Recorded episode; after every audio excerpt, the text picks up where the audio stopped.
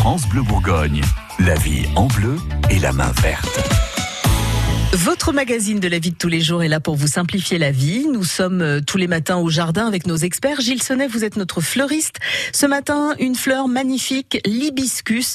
Gilles, c'est la plante exotique par excellence. Et oui, l'endroit de prédilection de l'hibiscus, là, où on en trouve le plus à l'état naturel, c'est Tahiti.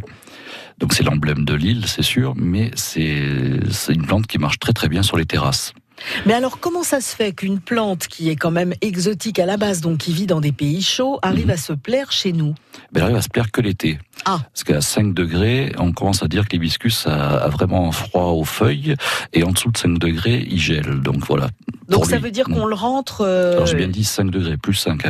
À 5 degrés, on le rentre, oui. D'accord. Donc on le rentre euh, quoi Dans un garage dans... Une pièce fraîche. Ouais. Voilà, à partir de l'automne, dès qu'on a des nuits qui commencent à se rafraîchir, on le met dans une pièce fraîche. On évite de le mettre dans le salon, parce qu'évidemment, il va se plaire dans le salon vu qu'il fait chaud. Mais il va s'épuiser dans le sens où il n'aura pas de période de repos ah, parce qu'il en a besoin de cette période un de repos. Un peu comme vous, ouais. oui, mais d'un autre côté, eh, dans, dans, les pays chauds, comment il fait pour se reposer? Il fait chaud tout le temps? Il y a quand même des, des, des, hibiscus du coup qui sont en pleine terre, donc c'est différent d'une culture en pot. Et bien souvent, l'hibiscus, quand on le garde trop dans la maison, il finit par s'épuiser. Alors ça peut vivre évidemment pendant plusieurs années, pendant plusieurs euh, floraisons d'affilée, etc. Mais c'est vrai que c'est pas tout à fait normal pour nous ici d'avoir un hibiscus en fleurs à Noël dans le salon. C'est très joli, mais il vaudrait mieux le mettre dans une pièce fraîche, le faire reposer pendant quelques mois. Et à Noël, vous mettez un poster d'hibiscus sur votre mur, si vraiment vous en voulez un. Oui, ou un princessia, vous aurez une belle couleur aussi, ça, fonctionnera.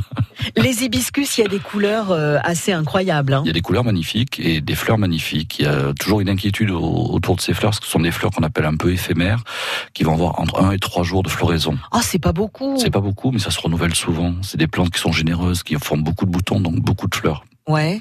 Les couleurs? Les couleurs du jaune, de l'orange, du blanc, du rose, du fuchsia, euh, du rouge très très vif. Euh, il y a vraiment tout ce qu'on veut en couleur. Il y a que le bleu euh, où on est passé un peu à côté. Le bleu, on le trouvera dans une autre variété d'hibiscus, qui est de l'altea, qui est l'hibiscus de pleine terre, qui est pas tout à fait la même plante, mais qui est classée dans la même famille. L'altea, là, on a des belles fleurs bleues, un peu plus petites que l'hibiscus, mais le même même style de fleurs.